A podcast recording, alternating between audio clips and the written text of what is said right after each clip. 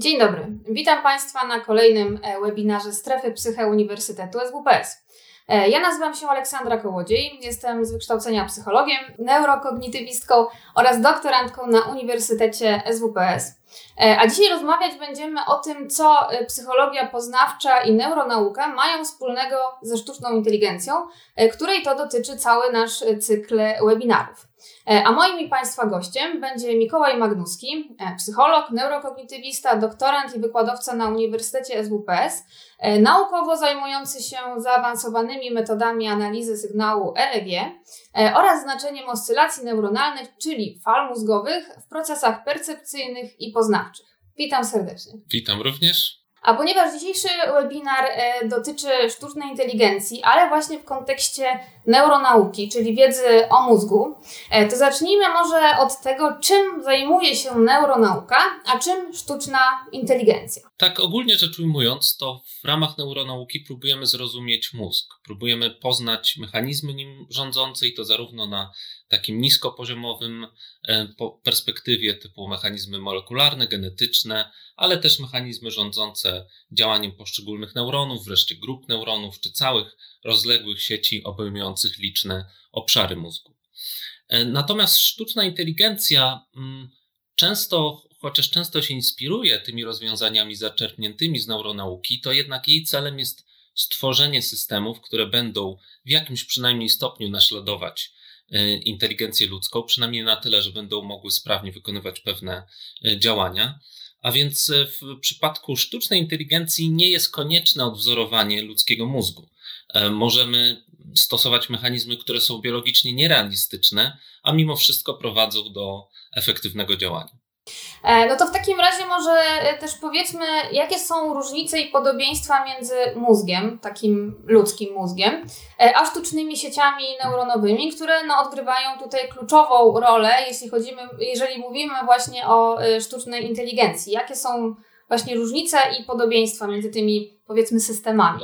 No więc najogólniej mówiąc, te, te sieci w jednym i w drugim przypadku to są hierarchicznie zorganizowane jednostki, które przetwarzają informacje. To jest oczywiście taki, taka bardzo abstrakcyjna definicja, ale też jak zaraz zobaczymy, wiele podobieństw jest dosyć abstrakcyjnych.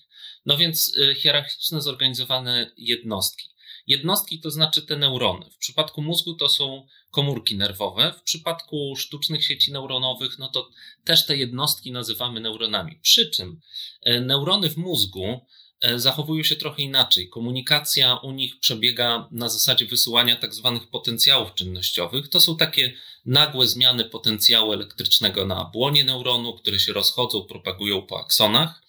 Także czas wysyłania tego sygnału, częstotliwość wysyłania takich iglic e, czy też impulsów nerwowych ma znaczenie w przypadku neuronów w mózgu.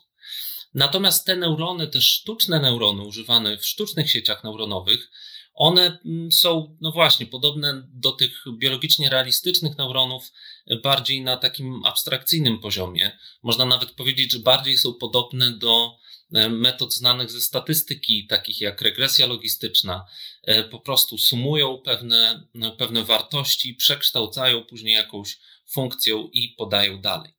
Natomiast no, istotne jest to, że te wszystkie sztuczne i biologiczne neurony są zorganizowane w pewną hierarchiczną strukturę.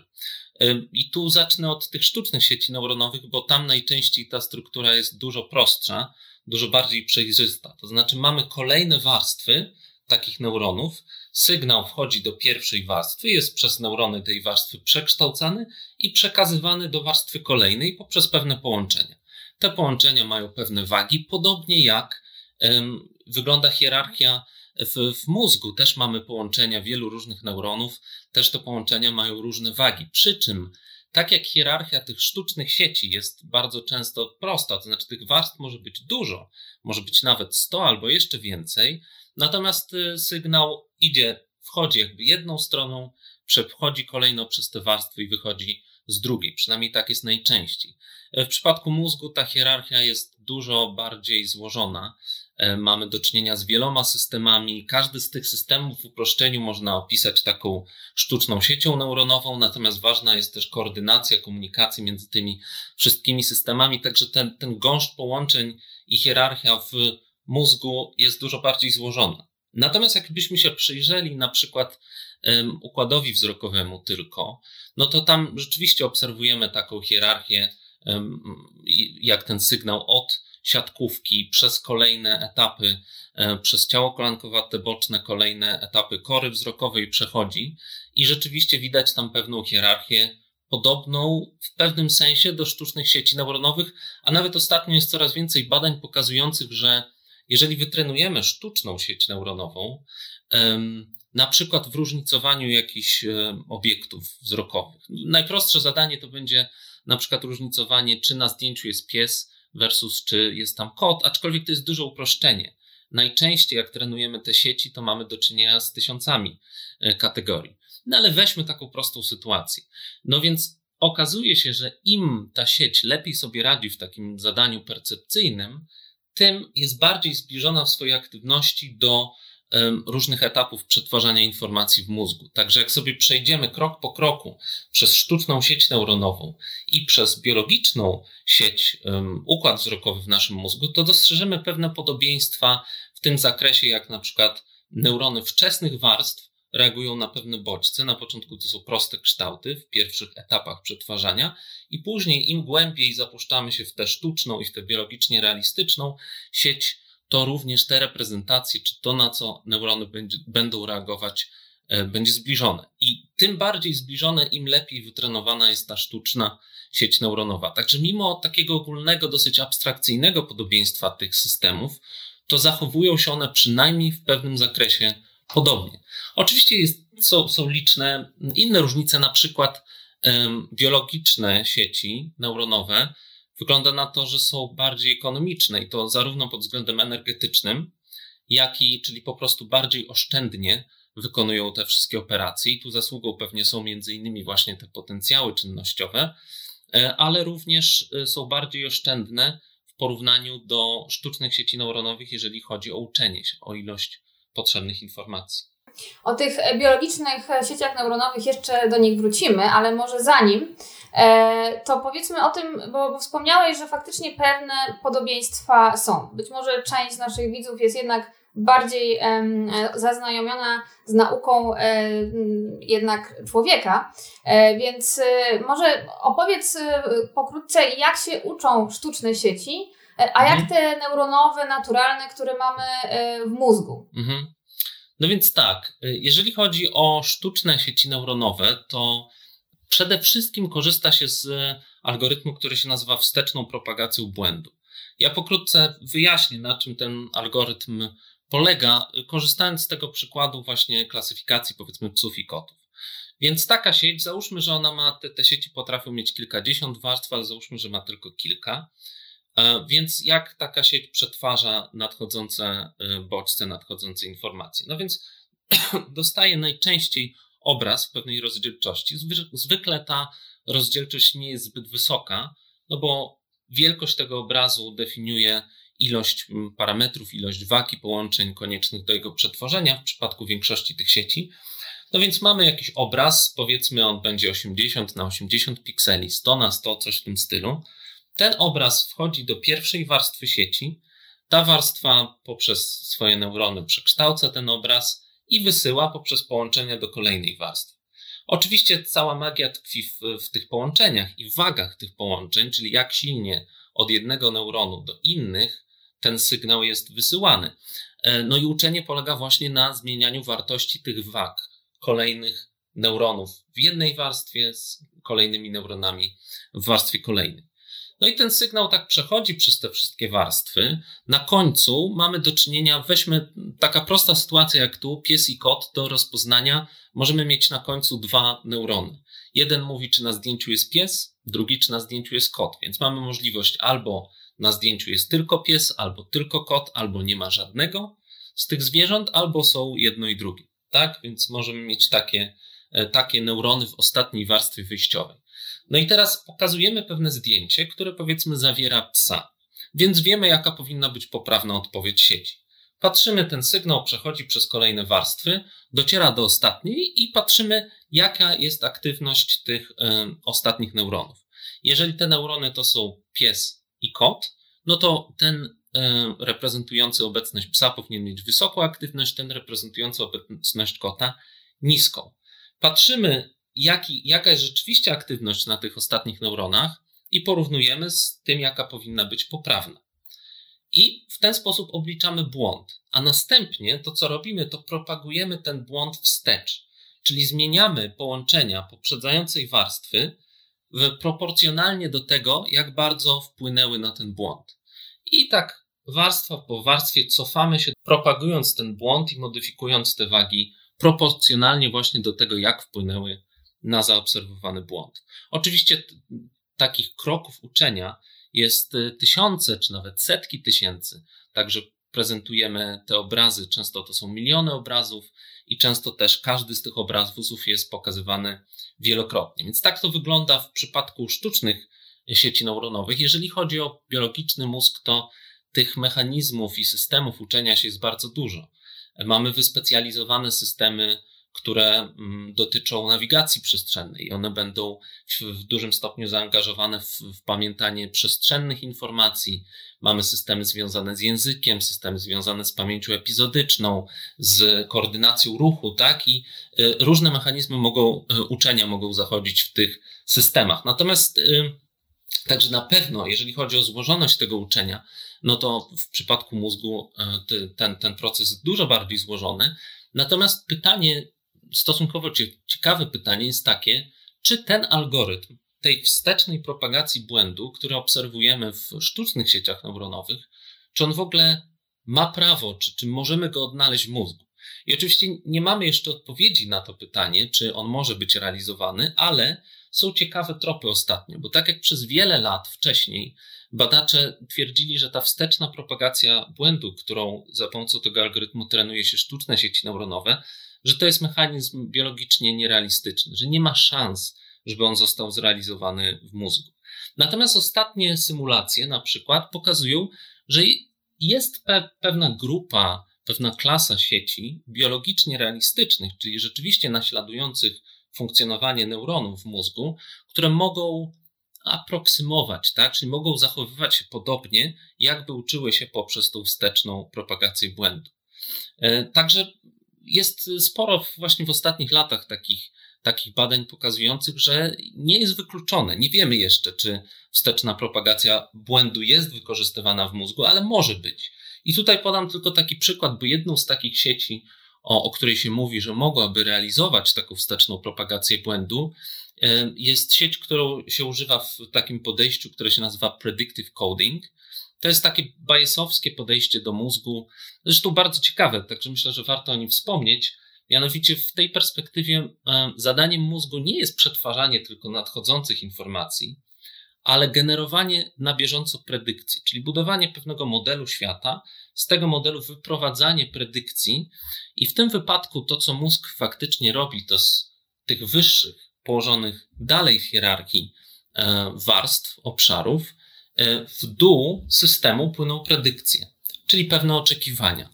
Natomiast e, nadchodzące informacje są kontrastowane z tymi predykcjami i to, co propaguje się w, e, do góry, w przód, że tak powiem, przez system, to nie jest um, surowa informacja o bodźcach, ale błąd, czyli różnica w tej predykcji, w tym, czego system oczekuje, a tym, co faktycznie się wydarzyło.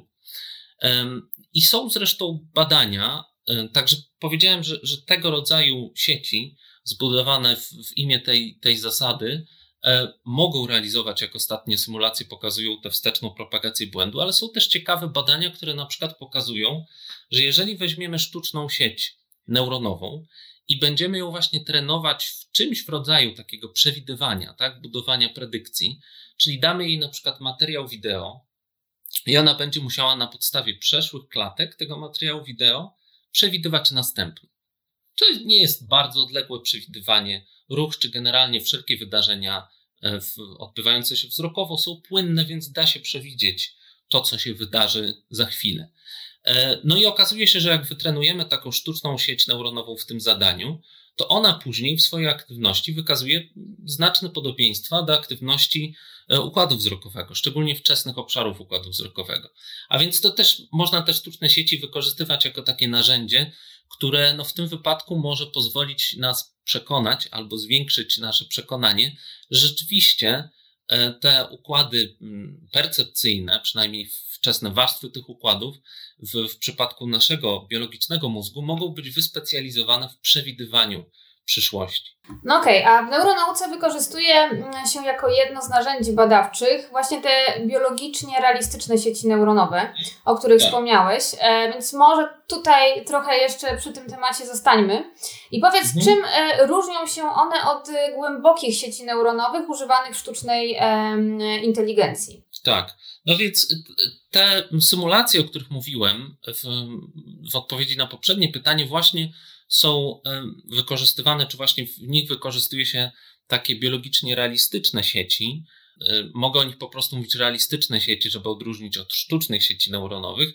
Różnica jest taka, że one muszą przestrzegać no, biologicznego realizmu, czyli one symulują coś w rodzaju takich małych neuronów, symulują też zachowanie tych neuronów w postaci wysyłania tych e, potencjałów czynnościowych, tych impulsów nerwowych, i przez to ich aktywność musi odbywać się w czasie tak? To znaczy te impulsy są, ważny jest czas wysyłania impulsu, ważna jest częstotliwość wysyłania tych impulsów. W przypadku sztucznych sieci neuronowych mamy po prostu jeden krok przetwarzania, informacja przechodzi przez kolejne warstwy, czas nie gra tutaj roli. Mamy jeden cykl przetwarzania, tak? I mamy odpowiedź.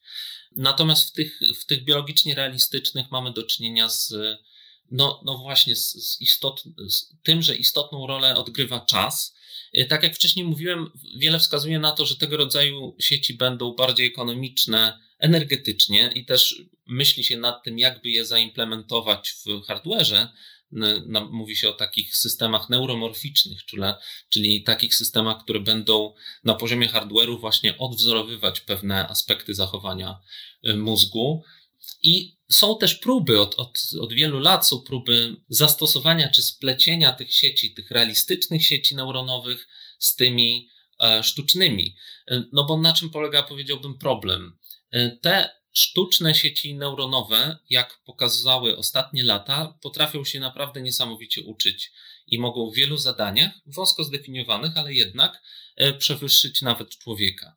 Natomiast nie ma tak dobrych mechanizmów trenowania tych sieci realistycznych, tych opartych na funkcjonowaniu mózgu. Są też są takie próby ostatnio, to chyba nawet w tym czy w poprzednim roku, e, gdzie pewne warstwy sztucznej sieci neuronowej zastąpiono takimi no, odpowiednikami tych, tych realistycznych neuronów i rzeczywiście przyczyniło się to do pewnej poprawy w kilku zadaniach, a nawet większej odporności na mm, powiedzmy zubożenie e, informacji, które ta sieć e, dostaje. Także na pewno są, są ciekawe perspektywy na połączenie tych obecnie wykorzystywanych najczęściej dosyć abstrakcyjnych sztucznych sieci neuronowych i takich bardziej biologicznie realistycznych. Co oczywiście nie znaczy, że to jest mus, tak? Sztuczna inteligencja będzie używać takich mechanizmów, które dają wysoką poprawność, które dają wydajność uczenia, e, one nie muszą być biologicznie realistyczne. No właśnie rozmawiamy o tych biologicznych inspiracjach, e, sieciach bardziej realistycznych i jest pytanie od jednego z widzów, czy jest możliwość, że aktualne, e, aktualna sztuczna inteligencja ma podobne zachowania do prymitywnych algorytmów zwierzęcych? Zależy, co, co rozumiemy przez te prymitywne algorytmy zwierzęce. To znaczy, po pierwsze, to tak jak mówiłem, jeżeli trenujemy sieć neuronową w rozpoznawaniu e, jakichś bodźców wzrokowych, to później się okazuje, że im lepiej ona sobie radzi w tym zadaniu, to tym bardziej przypomina aktywność e, czy wzorce aktywności w tych kolejnych warstwach sieci, to co się dzieje w układzie wzrokowym. Także pewne, A na czym te podobieństwa polegają? To znaczy, czym są te wzorce, które są powtarzalne w jednej i w drugiej sieci? No to będzie na przykład, jeżeli podamy ten sam bodziec e, w, w przypadku jednej i drugiej sieci, takiej biologicznie, znaczy w przypadku mózgu i w przypadku sztucznej sieci, to zaobserwujemy porównywalne wzorce aktywności. E, tu oczywiście analiza czasami takich wzorców, zarówno w przypadku mózgu, jak i takich sztucznych sieci, potrafi być złożona, no ale w uproszczeniu możemy sobie powiedzieć, jeżeli rejestrujemy aktywność kilku neuronów z mózgu i obserwujemy, jak aktywne one są, pamiętajmy, że aktywność tych neuronów jest e, w tych potencjałach czynnościowych, e, no to okazuje się, że pewne jednostki, pewne neurony z tej sztucznej sieci potrafią no, w pewnym sensie, można powiedzieć, aproksymować, zachowywać się podobnie do tego, co robi populacja neuronów w mózgu. Tak? Czyli aktywność tego sztucznego neuronu jest wyższa i podobnie obserwujemy wyższą aktywność w, w, w, w biologicznym mózgu. Tak? Czyli po prostu, mówiąc ogólnie, patrzymy na korelację aktywności tej sztucznej sieci i, i, i biologicznie realistycznej. No oczywiście to zależy od tego, w jaki sposób trenujemy te sieci. Jestem w stanie sobie wyobrazić, że będziemy je trenować na takim zadaniu, używając takiej architektury, która doprowadzi do tego, że te wzorce nie będą zbliżone. Natomiast sporo badań pokazuje, że dopóki zadanie przynajmniej jest zbliżone, na przykład rozpoznawanie e, obrazów czy rozpoznawanie dźwięków jest zbliżone do tego, co robi mózg, to jakieś podobieństwa, chociażby w tej hierarchii mm, aktywności w, w kolejnych warstwach się wytworzą. Poniekąd myślę, że na kolejne pytanie już odpowiedziałeś, ale, ale może jednak wprost y, je zadam. E, czy w takim razie neuronauka e, i sztuczna inteligencja nawzajem e, się inspirują? Bo wykazałeś pewne różnice i podobieństwa, ale, ale faktycznie może powiedz, czy jest tutaj taka trochę mhm. wzajemna inspiracja? Tak, myślę, że jest, jest sporo takiego wzajemnego wpływu. Coraz więcej rozwiązań. To znaczy, na początku, kiedy sztuczna inteligencja w ogóle e, zaczynała swój, swój żywot, to no, w dużym stopniu część e, badaczy ją rozwijających to byli też neuronaukowcy, którzy upatrywali w tej działce też e, jakąś możliwość lepszego zrozumienia i przetestowania potencjalnych mechanizmów działania mózgu. Myślę, że te, mm, te, te wzajemne wpływy trochę się mm, zmieniły, to znaczy te działki się stały bardziej, bardziej rozwinęły, zarówno sztuczna inteligencja, jak i neuronauka stały się lepiej zdefiniowane i w tym stopniu też transfer informacji między nimi e, się zredukował. Natomiast ostatnio, szczególnie w ostatnich latach, coraz więcej widać takich e, inspiracji. No, mogę podać przykład Mówi się o, o takim uczeniu, tak zwanym uczeniu ze wzmocnieniem.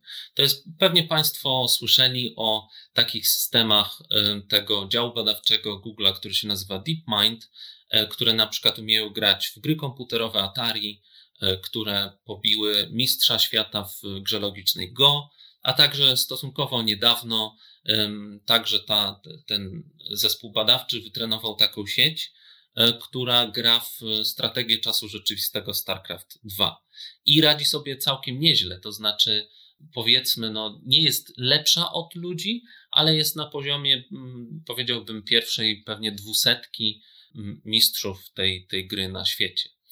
No więc, jeżeli chodzi o, o tego rodzaju sieci, czyli takie, które wchodzą w interakcję z E, z jakimś środowiskiem symulowanym, bo to będzie albo gra logiczna, tak, albo jakaś gra komputerowa, to rzeczywiście zostały ostatnio, zostało zastosowanych trochę inspiracji właśnie z neuronauki. Jeden z przykładów to jest tak zwane, po angielsku to się mówi replay, e, czyli od, wtórne odtwarzanie pewnych doświadczeń.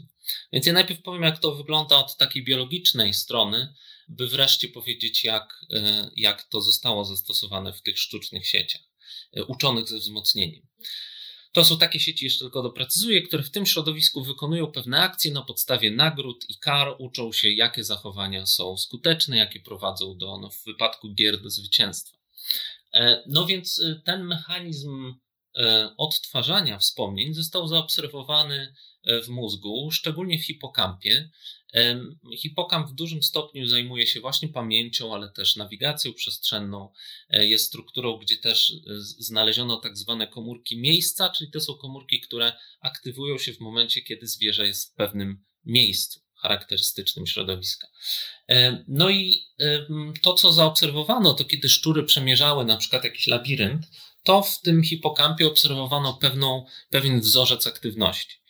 E, I ten wzorzec aktywności był powtarzalny wraz jak na przykład taki szczur e, przechodził jeden korytarz, to obserwowaliśmy pewną, pewien konkretny wzorzec aktywności właśnie w hipokampie. I to co ciekawe, to później, kiedy zwierzę nie eksplorowało e, tego labiryntu, tylko spało, obserwowaliśmy powtórkę tych wzorców, przynajmniej części tych wzorców, które zostały zaobserwowane, kiedy zwierzę sobie po tym labiryncie chodziło.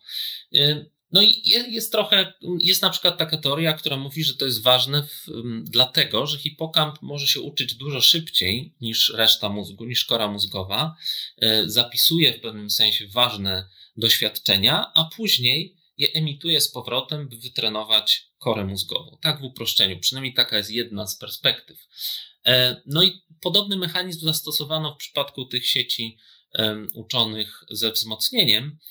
To, to jest mechanizm, który w przypadku tych sieci jest, jest dużo prostszy. Po prostu na początku losowo wybrane wydarzenia z gry były zapisywane i odtwarzane później, kiedy sieć zakończyła interakcję z grą. E, okazuje się, że tego rodzaju podejście, mimo że to jest stosunkowo prosty mechanizm, tak, po prostu zapisujemy pewne fragmenty rozgrywki i później odtwarzamy je ponownie sieci, żeby mogła się z nich nauczyć, e, że jest skuteczny i rzeczywiście redukuje e, to, ile materiału potrzebuje sieć, jak długo musi się uczyć, no i też zwiększa poprawność później działania w takim zadaniu. Ale tu warto też zwrócić uwagę, że cały czas te sieci są, jeżeli chodzi o ilość materiału potrzebnego do nauki, są dużo mniej wydajne od, e, od mózgu. Na przykładzie tej gry komputerowej StarCraft 2, e, strategii czasu rzeczywistego, gdzie obaj gracze, którzy rywalizują ze sobą, muszą zarządzać zarówno ekonomią, e, budowaniem baz, zbieraniem surowców i produkcją armii, aż wreszcie poszczególnymi jednostkami. Także to jest dosyć złożone środowisko. No i właśnie DeepMind wytrenował sieć, która się nazywa tak naprawdę cały kolektyw E, sieć, który e, się nazywa Alpha Star. E, I taka pojedyncza sieć w tej lidze, bo to jest, jest wiele sieci rywalizujących ze sobą i w ten sposób uczących się, taka pojedyncza sieć szacuje się, że w przełożeniu na ludzkie lata potrzebowała 200 lat interakcji z tą grą. Tak? To jest y, nie tylko niemożliwe w przypadku człowieka, bo nie dałoby się grać w tę grę przez 100 lat bez snu, jedzenia, ale też no, ta gra ma 10 lat dopiero, więc po prostu te sieci uczą się na specjalnych, skompilowanych wersjach tej gry, które działają dużo szybciej. Też pewną e, rolę odgrywa paralelizacja. No w każdym razie e, one osiągają, no powiedzmy, skuteczność porównywalną do najlepszych ludzi. Ci ludzie to są zwykle jacyś dwudziestokilkulatkowie, ci mistrzowie tej gry. E, gra ma 10 lat, więc no nie ma siły, żeby oni mieli więcej doświadczenia takiej ciągłej gry niż kilka e, lat w sumie. Więc jest duża różnica. Kilka lat versus 200, e, a wyjściowa poprawność jest porównywalna. Także na pewno jest jeszcze dużo możliwości do wykorzystania, jeżeli chodzi o, no, ale jest, jeżeli chodzi o sztuczne sieci neuronowe. Jest jeszcze jeden przykład, o którym mógłbym powiedzieć. Ciekawe zjawisko w przypadku sieci neuronowych to jest tak zwane zapominanie. E, to, to, czasami się mówi o tragicznym zapominaniu, czy katastroficznym właśnie zapominaniu, w którym jeżeli uczymy sieć jednego zadania, sztuczną sieć neuronową, a później przechodzimy do innego zadania, to wraz z nauką sieci tego drugiego zadania, z pamięci tej sieci zostają wycierane ślady tego poprzedniego zadania i obserwujemy pogorszenie poprawności w tym pierwszym zadaniu.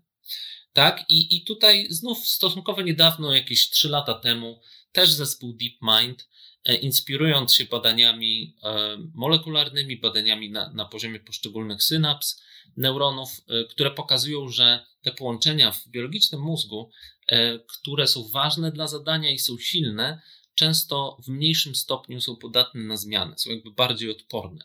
Tak? Czyli widzimy, że w mózgu występuje pewnego rodzaju konserwacja tych połączeń, które są ważne dla wytrenowanych wcześniej zadań.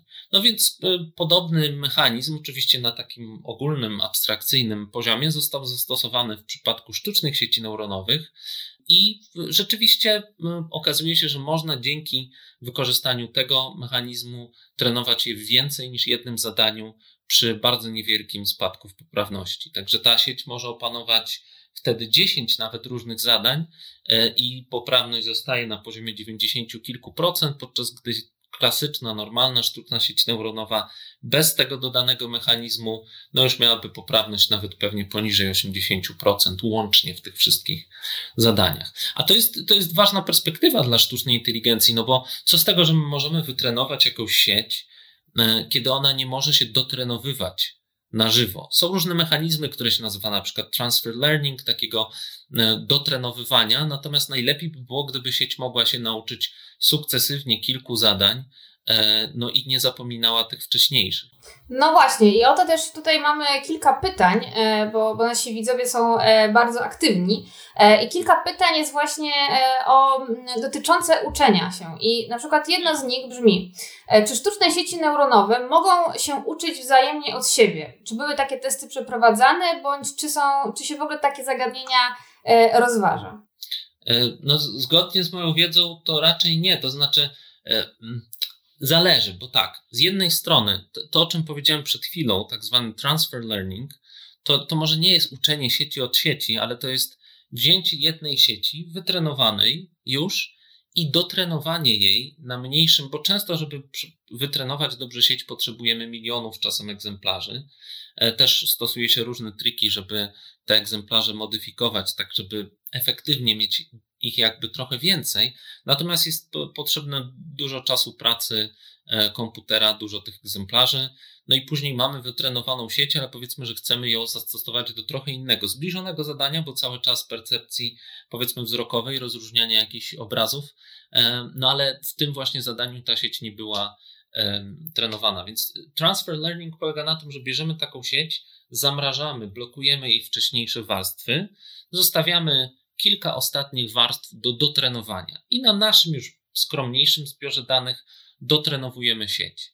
No i okazuje się, że takie sieci, które wcześniej były trenowane na, na wielu przykładach y, właśnie zdjęć czy obrazów, one wykształcają w tych wczesnych warstwach na tyle uniwersalne reprezentacje, że mogą być dotrenowane do zbliżonych zadań już tylko przez trening kilku ostatnich warstw. To nie jest to, że sieć, niezależna sieć uczy się od sieci. Znaczy coraz częściej się podchodzi do takiego zadania, w którym mamy do czynienia nie z jedną siecią, która wykonuje jakieś zadanie, ale z takim kolektywem sieci, które na przykład rywalizują ze sobą. Tak jest w przypadku tego systemu AlphaStar. Tam mamy do czynienia wiele, z wieloma różnymi sieciami i one w tym sensie uczą się od siebie, że walczą przeciwko sobie różne sieci wtedy rozwijają trochę różne strategie, no i w związku z tym ta sieć ma styczność z wieloma różnymi podejściami, z wieloma strategiami rozgrywki i musi być odporna na różne um, zagrania, które no, nie tylko na jeden styl gry, ale na wiele różnych stylów gry, tak bym powiedział. Także to, to nie jest ściśle uczenie się od siebie takie, jak na przykład ludzie się od siebie uczą, że ja komuś coś podpowiem albo coś wskażę, i, i ktoś się dzięki temu lepiej nauczy. No, pewnym zbliżeniem do tego, bo, bo, są też takie systemy, które działają kolektywnie, na przykład dwie drużyny jakichś tam ludzików muszą, y, ostatnio chyba to nawet OpenAI tego rodzaju badania opublikował, gdzie właśnie takie zespoły no, jednostek w, w, w, środowisku wirtualnym miały unikać nawzajem siebie. To znaczy, jedna grupa była e, ścigających, a druga była ściganych, i te, e, te ścigane ludziki musiały się jakoś skutecznie ukrywać.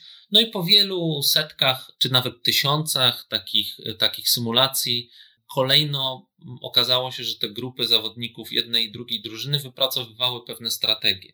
A wraz z tym, jak jedna grupa wypracowywała pewną strategię, na przykład blokowania e, drzwi do, do danego pomieszczenia, tak żeby e, ci szukający nie mogli w ogóle tam wejść i ich zobaczyć, no to stosowne strategie będące odpowiedzią na te wykształcały się w tej drugiej grupie.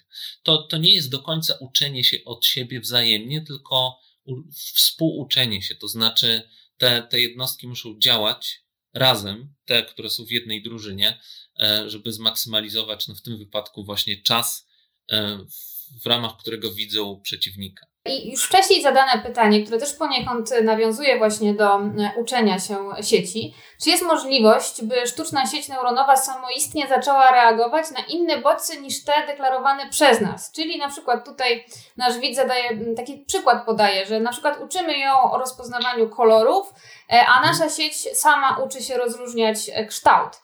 E, I od razu może drugie pytanie, które poniekąd się wiąże z tym. E, skąd wynikają błędy popełniane przez sztuczne mhm. sieci w już wyuczonych e, zadaniach? Dobra. To może ja sobie pozwolę najpierw odpowiedzieć na to drugie pytanie o błędy. bo bardzo często błędy, które popełniają sztuczne sieci neuronowe, są na tyle różne od, od tych, które by popełnił człowiek czy organizm żywy, że demaskują, że no to tutaj pewne podobieństwa, o których mówiłem wcześniej, rzeczywiście są, ale to nie są cały czas systemy, e, które działają podobnie. Więc po, po pierwsze, one nie są autonomiczne w takim sensie, w jakim autonomiczne są organizmy żywe, więc e, no nie ma mowy o tej sytuacji z pierwszego pytania, ale jeszcze do tego wrócę. No więc jeżeli chodzi o błędy, to myślę, że najlepiej e, powiedzieć o błędach właśnie w przypadku rozpoznawaniu e, obrazów czy klasyfikacji obrazów. Oczywiście sieci mogą być e, stosowane nie tylko w klasyfikacji obrazów, też w generowaniu obrazów, w generowaniu dźwięków. Jest mnóstwo różnych zastosowań, natomiast o tym najczęściej się mówi, no bo jest w pewnym sensie najprostsze. No więc są, jest teraz cała w zasadzie gałąź takich badań, mówi się adversarial e, artificial intelligence, czy, czy właśnie neural networks. Chodzi o ataki, mówiąc ogólnie o ataki na, na sztuczne sieci neuronowe. Znaczy, co ja mówię ataki? Nie chodzi o to, że tam, nie wiem, rzucamy się z nożem i przerywamy połączenia, bo sieć neuronowa to jest sztuczny twór, pewna seria operacji matematycznych w komputerze. Natomiast y, E, no mamy do czynienia z taką sytuacją, jak na przykład zmodyfikować obraz, żeby e, zrobić sieć w konia, że tak powiem. To znaczy oszukać ją, doprowadzić do tego, że sieć odpowie błędnie. No i jest wiele różnych ataków, które niektóre mm, polegają tylko na zmianie wartości poszczególnego piksela albo kilku pikseli w obrazie. Dla człowieka ta zmiana jest nie do dostrzeżenia. Wyobraźmy sobie, że na zdjęciu jest kot, i człowiek dalej powie, że na tym zdjęciu jest kot, a można e, stosując tego rodzaju atak doprowadzić sieć do stwierdzenia, że ona widzi awokado. E, sieci też popełniają takie błędy, mm, które wynikają no, z pewnych uprzedzeń, można powiedzieć, stereotypów, które są e, wina za ich istnienie leży po stronie danych treningowych. Możemy sobie pomyśleć generalnie o sieciach neuronowych jako mm, takich mechanizmach, które nam kompresują te dane treningowe. E, oczywiście im, im lepiej one generalizują poza te dane treningowe, tym, tym lepiej, ale bardzo często w tych danych treningowych są pewne, no powiedzmy, przekłamania, a przynajmniej korelacje, które nie są istotne dla klasyfikacji. Żeby to nie było takie abstrakcyjne jak teraz, wyobraźmy sobie, że sieć właśnie rozpoznaje psy i koty. No i w bazie treningowej, która składa się ze zdjęć ściągniętych z internetu, setek tysięcy, bardzo często, kiedy jest e, pies, a przynajmniej dużo częściej w porównaniu do kota, e, pies jest fotografowany na zewnątrz, bo jednak częściej wychodzi się z psami na spacer niż z kotami. Więc sieć może się nauczyć, że kiedy na zdjęciu jest na przykład trawnik, kiedy na zdjęciu jest chodnik, czy jakiś element środowiska zewnętrznego, to zwiększa to prawdopodobieństwo, że mamy do czynienia z psem. No i oczywiście generalnie tak jest jak patrzymy się na zdjęcia, ale to nie znaczy, że każde zwierzę, każdy czworonóg sfotografowany na zewnątrz to pies. A takie błędy też ta sieć może popełnić. Przy czym to już są takie, mm, takie błędy, które można zrozumieć podobnie jak ludzie wytwarzają pewne stereotypy i na podstawie ich czasami podejmują błędne decyzje. Tutaj może od razu wtrącę, bo pojawiło się w międzyczasie tak. pytanie, czy te błędy są powtarzalne, czy one są przewidywalne, czy dwie identyczne sieci będą popełniały dokładnie te same błędy, e, czy one będą losowe, ponieważ przebieg uczenia tych sieci mógł e, jednak e, inaczej przebiegać? Mhm. To jest ciekawe pytanie. To znaczy, identyczne sieci, bo oczywiście, jeżeli sieć jest wytrenowana, to ona jest deterministyczna. Dopóki nie mamy tam pewnych mechanizmów, które wprowadzają losowość, to sieć za każdym razem, jak jej zaprezentujemy, ta sama identyczna sieć, możemy ją zapisać do pliku, możemy otworzyć na innym komputerze, no i powiedzmy w granicach błędu numerycznego, ona wygeneruje na to samo zdjęcie tę samą odpowiedź. Także te błędy dla tej samej wytrenowanej sieci będą powtarzalne. Natomiast jeżeli patrzymy na różne architektury, na przykład, nie tylko na e, tę samą architekturę wytrenowaną niezależnie, wielokrotnie na, na jakimś materiale, ale różne architektury sieci, e, no to rzeczywiście, jak próbujemy stworzyć jeden system ataku, który ma działać dla wielu e, takich architektur sieci, to są pewne badania, które pokazują, że wtedy te ataki są bardziej skuteczne też w przypadku ludzi. To znaczy, ludzie częściej w tak zmodyfikowanych obrazach zobaczą zamiast kota psa. Tak, więc, więc e, jeżeli e, atakujemy wiele niezależnych sieci, i ten atak musi być powtarzalny dla, dla różnych sieci, czyli ten błąd, no to wygląda na to, że przynajmniej czasami ten błąd również popełnią ludzie patrzący na ten obraz. Pojawia też się sporo pytań takich bardzo zahaczających właśnie o, o połączenie tej wiedzy neuronaukowej z sztucznymi sieciami. Na przykład, mhm. czy bazując na strukturze oraz aktywności e, jakiegoś mózgu ludzkiego, możemy wytrenować sieć neuronową w budowie rzeczywistej sieci neuronowej opartej na tym konkretnym mózgu? Czy jesteśmy w stanie, o ile dobrze rozumiem to pytanie, przenieść czy... jakby ten mózg na sztuczną sieć neuronową? Znaczy, na razie z różnych względów nie. To znaczy, po pierwsze, to myślę, że właśnie też nie odpowiedziałem na, na to wcześniejsze Aha. pytanie, ono się łączy z nim o tę autonomię w działaniu sieci. Więc no, autonomia tych sieci, znaczy, jeżeli chodzi o takie sieci, które klasyfikują obrazy, generują dźwięki, generują obrazy, czasami one potrafią nas zaskoczyć, na przykład tym, jak sprawnie działają, albo tym, jak w, w środowisku, e, symulowanym środowisku, jakie znajdą rozwiązania. Zdarzają się takie sieci, które trenowane w pewnym środowisku, e, poprzez ten trening znajdowały no, błędy tego środowiska i wykorzystywały, albo znajdowały ukryte kody w grze, dzięki czemu dostawały bardzo dużą liczbę punktów. Ale warto pamiętać, że to nie są takie autonomiczne działania jak w przypadku człowieka, który się zastanawia, e, wykonuje bardzo złożone często procesy poznawcze i dochodzi do jakiegoś wniosku. Także w przypadku biologicznych mózgów, tych systemów wielu, znaczy tych systemów w mózgu jest bardzo dużo i ważna jest koordynacja dynamiczna komunikacji między tymi systemami, koordynacja ich wspólnego działania. W przypadku sieci, no prawie wszystkie sieci, z jakimi teraz mamy do czynienia, to jest taki jeden podsystem, czyli można powiedzieć, że to, co na razie robimy, to jest tylko symulacja jakichś poszczególnych fragmentów kory wzrokowej albo kory słuchowej i tak dalej. Jeżeli chodzi o to pytanie, Aha, o, prze, o przeniesienie e, mózgu. Tak. Mhm. No więc e, no, tutaj definitywnie bym odpowiedział nie. Na razie to jest w ogóle niemożliwe, ale z takiego prostego względu, że niedostatecznie rozumiemy ludzki mózg, żeby móc go zasymulować. Pewnie Państwo słyszeli o takim projekcie Human Brain Project, którego celem jest symulacja ludzkiego mózgu. On był, miał bardzo ambitne cele, natomiast ostatecznie, z tego co pamiętam, to badacze biorący w nim udział musieli się zadowolić y, celem dużo skromniejszym. Problem jest taki, przynajmniej z mojej perspektywy, że jeżeli my symulujemy sam mózg, jeszcze nie do końca dobrze rozumiejąc y, mechanizmy, które są kluczowe takie obliczeniowe, powiedzmy, mechanizmy, które są ważne, żeby funkcję tego mózgu odtworzyć na tyle, żeby on działał podobnie w symulacji, no to jeżeli my zaimplementujemy w takiej symulacji naszą dotychczasową wiedzę, to wcale nie mamy pewności, że otrzymamy coś zbliżonego do funkcjonowania biologicznego ludzkiego mózgu.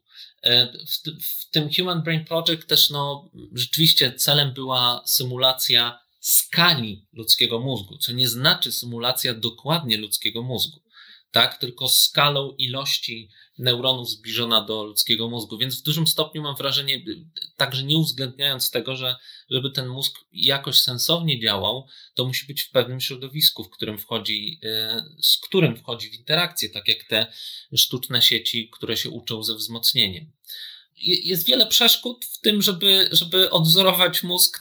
To, to jest jeszcze daleka fantazja, takie odwzorowywanie e, mózgu w, symula, w symulacji czy w jakiejś sztucznej sieci neuronowej. No właśnie, ale nawet jeżeli e, nie chcielibyśmy dokładnie jeden do jednego odwzorować, to też naszym celem i takie pytanie też do Ciebie e, mam, czy jest w ogóle możliwe, żeby stworzyć sztuczną inteligencję na porównywalnym poziomie jak inteligencja ludzka? Ostatnio głośno było o sieci GPT-3, która sama napisała e, artykuł do czasopisma Guardian. E, no więc można sobie zadać pytanie, czy w ogóle może niedługo zawód dziennikarza nie będzie potrzebny, bo sieci neuronowe przejmą no, taki zawód, który wydawałby się, że no, tylko inteligencja ludzka jest w stanie wytworzyć artykuły do gazet czy artykuły naukowe nie uważam, żeby to było niemożliwe, żeby stworzyć system, który jest porównywalny w funkcji do ludzkiego mózgu, czy w zachowaniu przynajmniej do człowieka, prawdopodobnie wliczając też świadomość. To też jest jakieś ważne etyczne pytanie. Na, na razie wiele, jest wiele teorii neuronaukowych świadomości, ale nie dają nam jeszcze odpowiedzi, jaka sieć sztuczna, neuronowa będzie świadoma. Natomiast to jest ciekawe i ważne pytanie na przyszłość. Natomiast nie, nie uważam, żeby było niemożliwe stworzenie, e, stworzenie takiej sieci, równie inteligentnej co człowiek, czy nawet super inteligentnej, ale to jest warto pamiętać, cały czas bardzo odległa perspektywa. A bardzo trudno jest również oszacować, ile to zajmie. E, ostatnio, w ostatnich latach obserwujemy niezwykły rozwój sztucznej inteligencji, szczególnie właśnie tych głębokich sieci neuronowych, co nas napawa niezwykłym optymizmem. Natomiast może się okazać wkrótce, że wpadniemy na jakąś kolejną ścianę i przezwyciężenie jej zajmie wiele kolejnych lat. Także trudno jest powiedzieć, kiedy nastąpi taki moment, kiedy będziemy mieć coś zbliżonego do inteligencji ludzkiej. Rzeczywiście ta sieć GPT-3 e, to jest sieć, która jest bardzo ciekawa z kilku powodów. Po pierwsze, ona rzeczywiście generuje ta największa, bo jest kilka wersji tej sieci. One się różnią liczbą tych, powiedzmy, połączeń, liczbą parametrów, przy czym one wszystkie mają bardzo dużo tych parametrów. To jest ta największa ma 175 miliardów parametrów. Tu, tu, tu od razu uwaga, jak ktoś wejdzie, poszuka informacji o tej sieci, to będzie miał informację, że 175 billion, tak, ale po angielsku bilion to jest nasz miliard. Niestety życie nie może być takie proste. E, no więc ona ma bardzo dużo tych parametrów i okazuje się, że to, to jest w ogóle architektura sieci, która jest porównywalna, niemalże identyczna do y, poprzedniej wersji GPT-2. Tyle, że mamy dużo więcej warstw, mamy dużo więcej parametrów. Y, I ta, ta naj, najgęstsza, największa wersja tej sieci, która ma 175 y, miliardów tych parametrów, ona rzeczywiście generuje teksty, które są porównywalne do człowieka.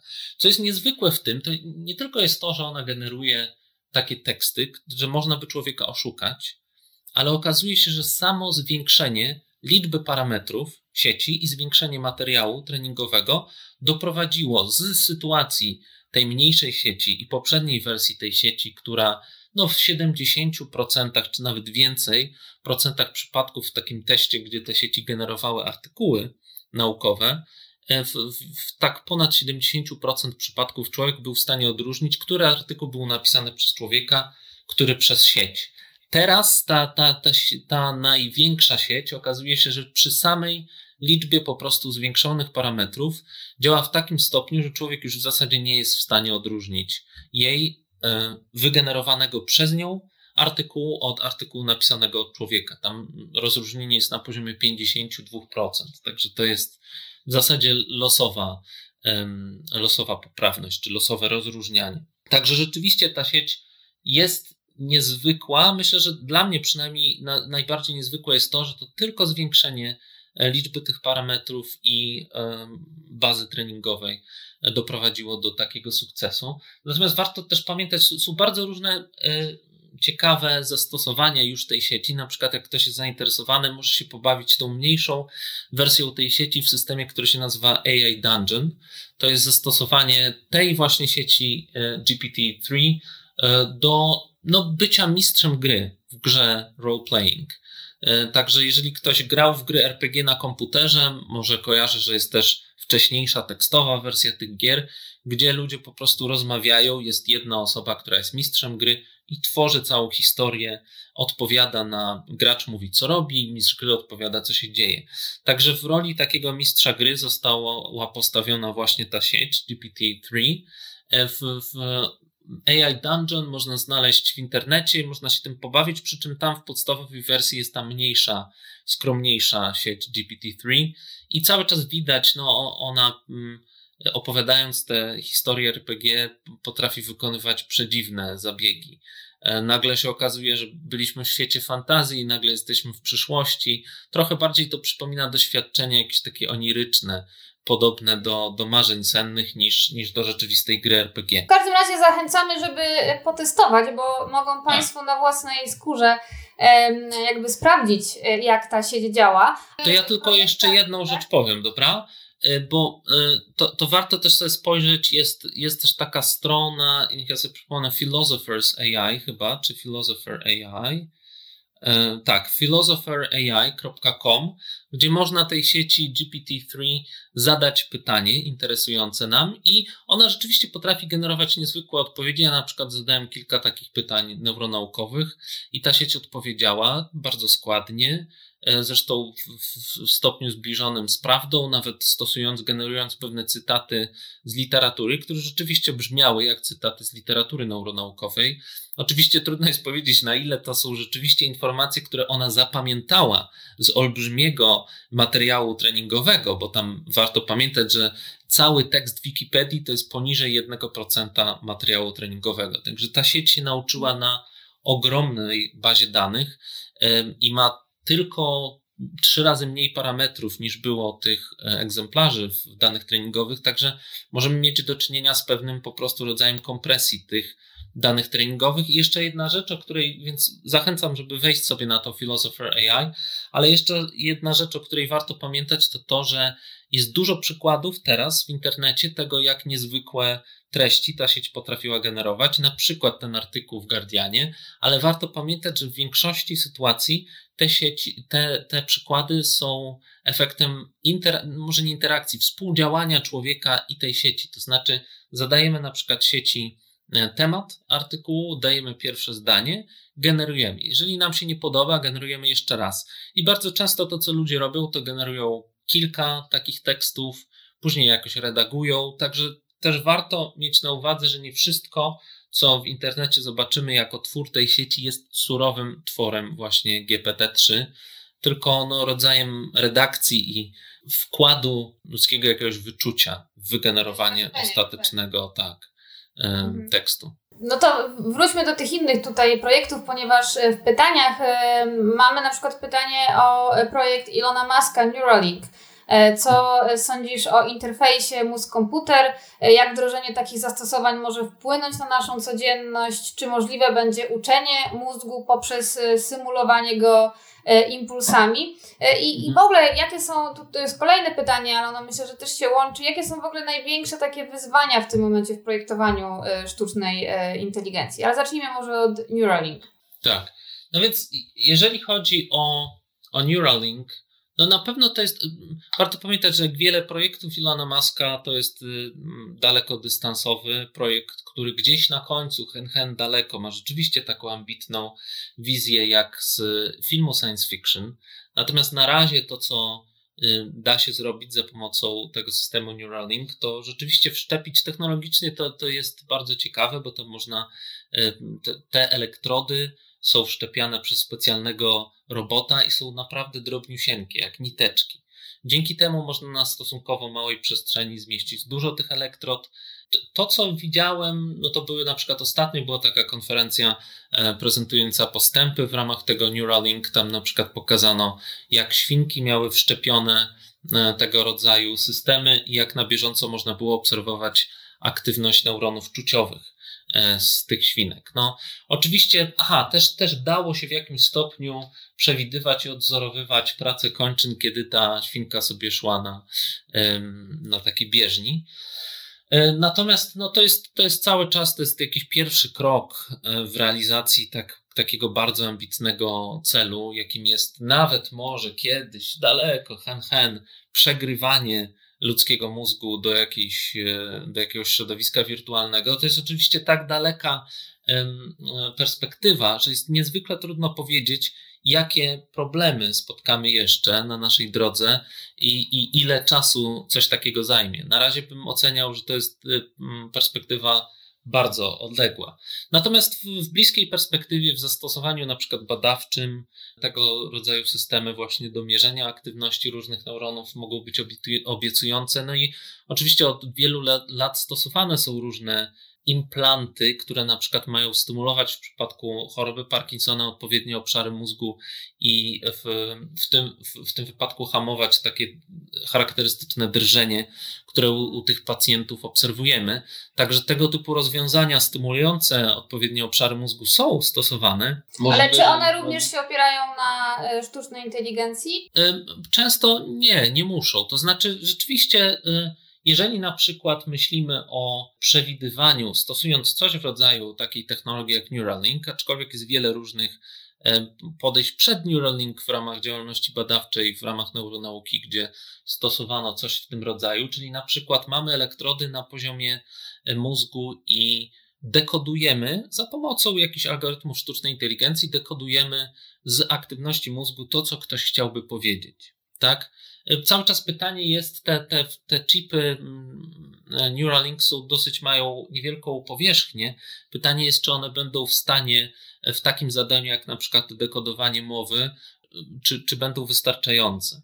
Natomiast to, to nie jest tego rodzaju perspektywa nie jest tak strasznie odległa. Rzeczywiście można zastosować pewne algorytmy, czy to w dekodowaniu właśnie dźwięku z aktywności mózgu, czy też możemy próbować na podstawie aktywności mózgu przewidywać, że zaraz nastąpi na przykład napad epileptyczny i wtedy stosować odpowiednią stymulację, żeby no, zapobiec na przykład temu napadowi. To, to oczywiście są, są zagadnienia, w których prace cały czas trwają.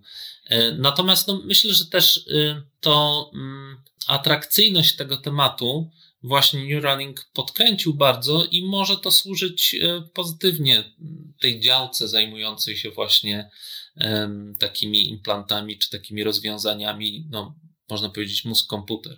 Będziemy się zbliżać powoli do końca, ale um, zawsze na naszych webinarach, co nic, nie jest zupełnie dziwne, pojawiają się takie pytania bardziej e, etyczne. E, mhm. Czyli na przykład, czy jest to możliwe, aby doprowadzić, by sztuczna e, sieć dokonała swojego samounicestwienia? no, e, to znaczy, oczywiście możemy wytrenować sieć tak, żeby Myślę, że to by było możliwe, żeby się skasowała z dysku. Hmm. Może tak, a przynajmniej, żeby w środowisku wirtualnym, czyli w grze, nie, nie, yy, nie maksymalizowała swoich zysków, czyli wygranych, ale przegrane. Oczywiście tego rodzaju trening byłby bez sensu, więc, więc tego nie robimy. Na razie warto pamiętać, tu znów bym powtórzył, te sztuczne sieci, z których korzystamy, to nie są autonomiczne istoty, tak? One nie mają takiej autonomii, jak mają istoty żywe tak, nie są na pewno tak samo złożone, nie mają tak samo złożonych procesów decyzyjnych, nie mają wielości tak naprawdę e, systemów, które są koordynowane w czasie rzeczywistym. Także to, to nie są, na, na razie bym powiedział, na płaszczyźnie etycznej to nie są podmioty tego na tym samym szczeblu. Tak, oczywiście. Wraz z tym, jak sztuczna inteligencja będzie postępować, to ważne jest to pytanie etyczne, o, o to, jak my powinniśmy budować te maszyny, jeżeli one potencjalnie mogły być świadome, to jak powinniśmy y, sprawnie się tym tematem zająć. To jest oczywiście bardzo duży i ciężki etycznie temat. Ja tutaj w... E, który zresztą będziemy poruszać na webinarze za dwa tygodnie, także wszystkie osoby, które są zainteresowane tym e, etycznym aspektem sieci neuronowych, to zapraszamy już teraz na webinar za dwa tygodnie, który cały będzie poświęcony właśnie e, etycznym kwestiom funkcjonowania sieci neuronowych w naszym świecie. Ja tylko w ostatnim zdaniu chciałem jeszcze raz przypomnieć, że na razie te sztuczne sieci nie są autonomiczne i daleka jest perspektywa stworzenia jakichś w miarę autonomicznych czy systemów przypominających człowieka. Czyli na ten moment, yy, czy możemy się obawiać, że sztuczna inteligencja wymknie się pod, spod kontroli i yy, no, zadziała przeciwko ludzkości? E, która ją stworzyła z kolei. To znaczy, to, to jest pytanie, które na razie jest, e, ono jest rozważane rzeczywiście w literaturze i dobrze, powinniśmy myśleć o tym, żeby rozsądnie jakby postępować, jeżeli chodzi o badania. Na przykład ta spółka OpenAI między innymi e, jej celem jest tak przeprowadzanie badań nad sztuczną inteligencją, żeby to był projekt bezpieczny w przyszłości dla człowieka. Oczywiście no, najbardziej atrakcyjny, jeżeli chodzi o, o scenariusze science fiction, jest, jest właśnie taka narracja czy perspektywa, w której ta sztuczna inteligencja wymyka się spod kontroli i dąży do unicestwienia człowieka. Dlaczego miałaby chcieć go unicestwić? Ja myślę, że na razie bardziej moglibyśmy się obawiać y, na horyzoncie mm, widniejącego kryzysu klimatycznego, a też ten ślad węglowy sztucznej inteligencji nie jest taki bez znaczenia. E, no ale dlaczego nie wymyślić sobie takiej sztucznej inteligencji? Oczywiście ona tak szybko, tak zaawansowana nie powstanie, która by stwierdziła, że właśnie nadchodzący kryzys klimatyczny jest zagrożeniem dla istnienia człowieka i na przykład, no nie wiem, zaczęła nas terroryzować, żebyśmy e, pozamykali fabryki, sortowali śmieci i tak dalej. E, a, aczkolwiek dla naszego dobra. Więc to, to jest taki bardziej humorystyczny przykład, ale tych perspektyw przyszłych dla sztucznej inteligencji jest strasznie dużo, a mm, jak często historia pokazywała, my, my bardzo często jesteśmy, nie jesteśmy w stanie przewidzieć tego, co się wydarzy, bo mm, po prostu często przyszłe odkrycia tak wykraczają poza naszą obecną wyobraźnię, że trudno jest y, też planować. Natomiast bardzo dobrze, to znaczy warto się tym tematem zajmować już teraz, żeby noc coś nas w przyszłości nie zaskoczyło, ale jeżeli jest takie ryzyko, to jest ono bardzo odległe w czasie. A powiedz może dwa słowa, bo wspomniałeś o śladzie węglowym, który e, niejako wytwarza, um, że nie sama sztuczna inteligencja, ale y, trenowanie kolejnych y, sieci. Skoro już ten kryzys klimatyczny się w naszej rozmowie pojawił, to, to może ten wątek y, pociągnijmy no. przez chwilę. No, znaczy, tu, tutaj nie, nie, powiem za dużo na ten temat. Myślę, że to też będziesz mogła poruszyć w tym przyszłym webinarze. No ale y, oczywiście trening, szczególnie trening takich dużych, na przykład sieci jak to GPT-3, y, jest bardzo kosztowny. To znaczy, trenuje się je na superkomputerach. W przełożeniu na pracę takiego mm, silnego, ale desktopowego rozwiązania z jedną kartą graficzną, no to możemy mówić o dwóch tysiącach, trzech tysiącach dni pracy takiego komputera. Więc no oczywiście, jeżeli chodzi o, o, o wymagania energetyczne na pełnej pracy, tak, na pełnej intensywności obliczeń, to nie jest bez znaczenia. Jakbyśmy trenowali setki tysięcy takich sieci, ja nie jestem w stanie podać dokładnych danych, ale to na pewno jakieś znaczenie, jeżeli chodzi o ślad węglowy, by miało. Dlatego też ważne jest pewnie stosowanie takich rozwiązań, które by były bardziej ekonomiczne. I tutaj też potencjalnie rozwiązania, które widzimy w mózgu, mogą przyjść z pomocą. Mhm. To już na sam koniec e, pytanie, może poniekąd filozoficzne. E, mhm. Czy jest możliwe zasymulowanie ludzkiej intuicji przez sztuczne sieci neuronowe? Mhm. To, to zależy w zasadzie, co, co my rozumiemy przez intuicję, bo E, ja myślę, że byłbym skłonny zaryzykować, że w pewnych zachowaniach to, co nazywamy intuicją ludzką, możliwe, że już symulujemy w tych sieciach. To znaczy, taka sieć, która klasyfikuje obrazy, ona tego nie robi refleksyjnie, tak jak człowiek człowiek, kiedy ma do czynienia z niepewnością, to zwykle operujemy w trójwymiarowym środowisku, możemy się czemuś przyjrzeć, albo w przypadku zdjęcia możemy przybliżyć jakiś fragment, żeby rozstrzygnąć taką niepewność. W przypadku sieci nie, nie mamy do czynienia z, z, czymś takim, przynajmniej w przypadku większości tych sieci. Natomiast może to, co symulujemy w tych sieciach, to jest rodzaj jakiejś takiej prostej intuicji. To jest oczywiście czysta spekulacja, to zależy, co rozumiemy przez intuicję. To jeszcze może pytanie praktyczne, bo myślę sobie, że być może wielu naszych e, widzów jest e, może na etapie e, wybierania studiów, e, może rozważają właśnie różne ścieżki e, kariery. E, I czy e, jakby ty prowadzisz wiele zajęć, zarówno tych neuronaukowych, jak i związanych właśnie sztuczny, ze sztucznymi sieciami? E, mhm. Jak byś to ocenił z perspektywy studenta? Czy wiedza neuronaukowa może w jakikolwiek sposób pomóc w zrozumieniu sztucznej inteligencji? Czy warto łączyć te dwie ścieżki? Znaczy są w zasadzie trzy możliwe odpowiedzi, myślę. Jedna jest taka, że można spokojnie się zajmować sztuczną inteligencją, nie wiedząc nic o psychologii i nic o mózgu. Wiele z tych mechanizmów, które na przykład mechanizmów, które nazywa się mechanizmami uwagowymi w sztucznych sieciach neuronowych, no ma niewiele wspólnego z, z uwagą w, w ludzkim mózgu. To są bardziej pewne abstrakcyjne operacje, które przypominają mnożenie macierzy, czy przeszukiwanie słowników i tak dalej. E, natomiast, więc z jednej strony da się spokojnie programować i tworzyć te sieci, wiedząc niewiele na temat ludzkiego mózgu. Z drugiej strony, e, mając pewną wiedzę na temat ludzkiego mózgu, możemy, bo w pewnym sensie, tak jak już mówiliśmy, działanie sztucznych sieci neuronowych i tych biologicznych ma pewne punkty styku, jest podobne w pewnym zakresie. Także myślę, że wiedza i zrozumienie neuronauki może pomóc w zrozumieniu sztucznych sieci neuronowych, ale co ważniejsze, myślę, może też pomóc w zidentyfikowaniu ich słabych punktów. Tego, tych aspektów, których odbiegają od działania mózgu i może na ich niekorzyść.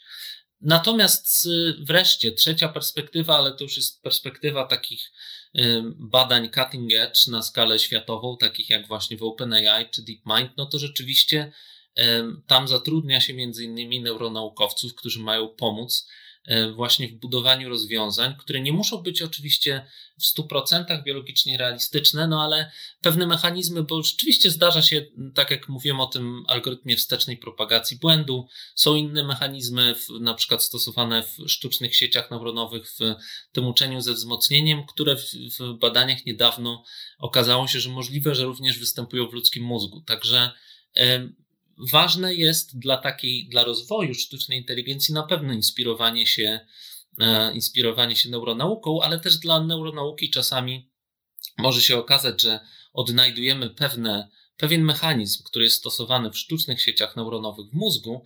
No i to jest zarówno dla, dla działki sztucznej inteligencji wartościowa informacja, no bo mózg ma za sobą wiele milionów lat ewolucji, więc jeżeli pewne rozwiązanie w nim odnajdujemy, to zwiększa prawdopodobieństwo, że to jest jednak dobry pomysł. No a dla neuronauki w tym wypadku to jest jakieś kolejne ciekawe odkrycie, które posuwa nasze zrozumienie e, mózgu do przodu. No i wreszcie myślę, że jesteśmy też na takim etapie, że sztuczne sieci neuronowe e, można czasami stosować jako model przynajmniej niektórych fragmentów działania pracy mózgu. Oczywiście częściej stosuje się te realistyczne tak zwane spiking neural networks, o których też mówiliśmy wcześniej, ale przynajmniej w niektórych aspektach można też stosować te zwykłe sztuczne sieci neuronowe. I myślę, że tym akcentem e, zakończymy naszą dzisiejszą rozmowę. E, bardzo dziękuję e, za rozmowę.